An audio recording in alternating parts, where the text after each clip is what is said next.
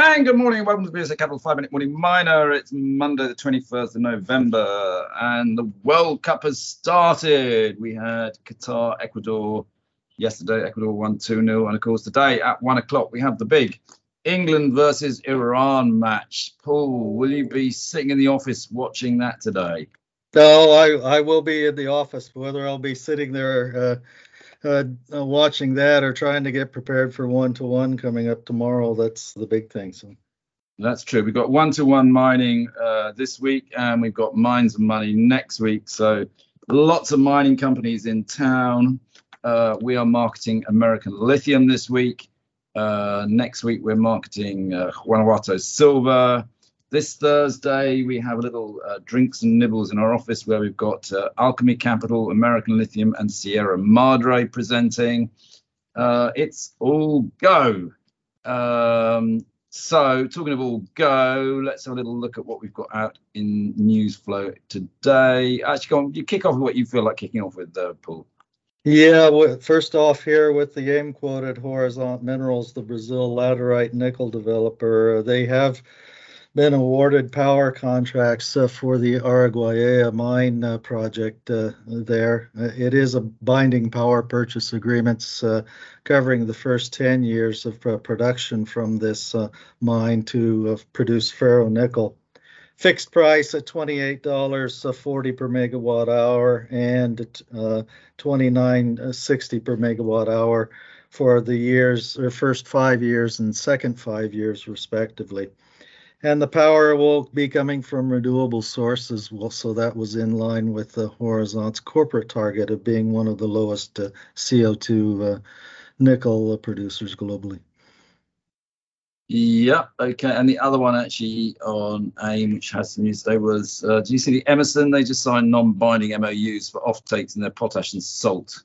Yes, that's right. Uh, they had uh, that was uh, two different non-binding MOUs for both the potash and salt by Emmerson. One with Keytrade AG and the other was Hexagon Group AG.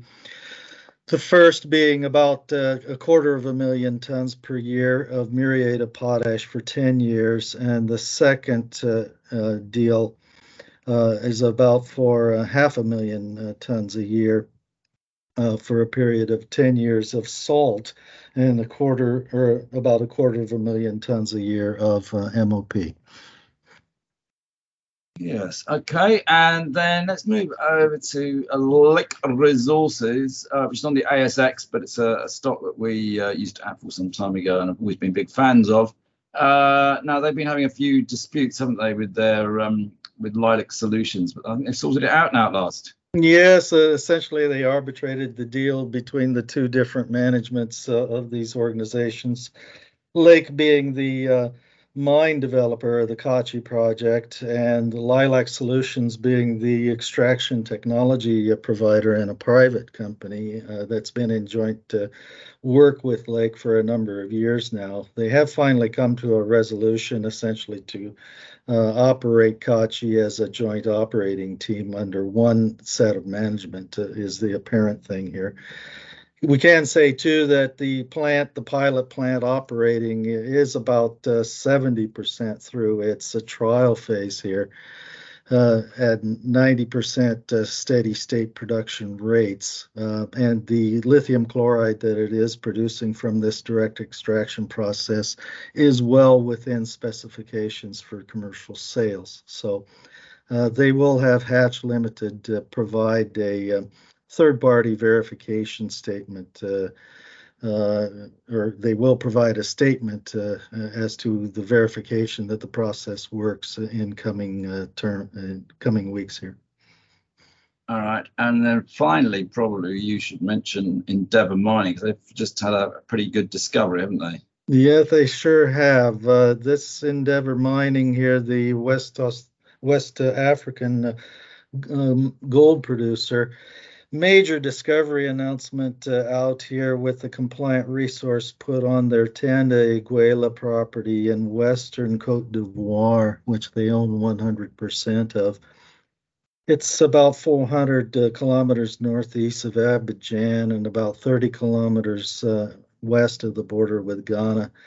Uh, indicated resource 15 million tons at 2.3 grams gold and a further 33 million tons inferred at 1.8 grams. And combined, that's nearly 3 million ounces of resource.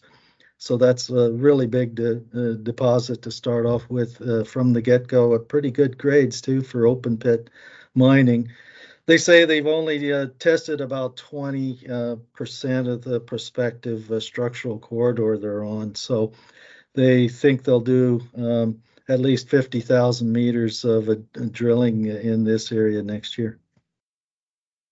Very good. Uh, and then finally, I suppose, just in case you have any Welsh listeners, I better mention that Wales is playing uh, football today as well. And, and, of course, we do know we have some North American US uh, uh, listeners, uh, and they are playing Wales tonight. So uh, I guess I'm a neutral being English, but you're American, Paul. Um, yes, so that's you right. must be hoping that the USA beats Wales. Well, again, we're in the not we're not in the knockout stages yet, so either side can take a loss and still pass through, but uh, we'll see how it plays out. That is very pragmatic. On that note, we're definitely going to call it a day, and we'll speak again tomorrow. Very good. Thanks.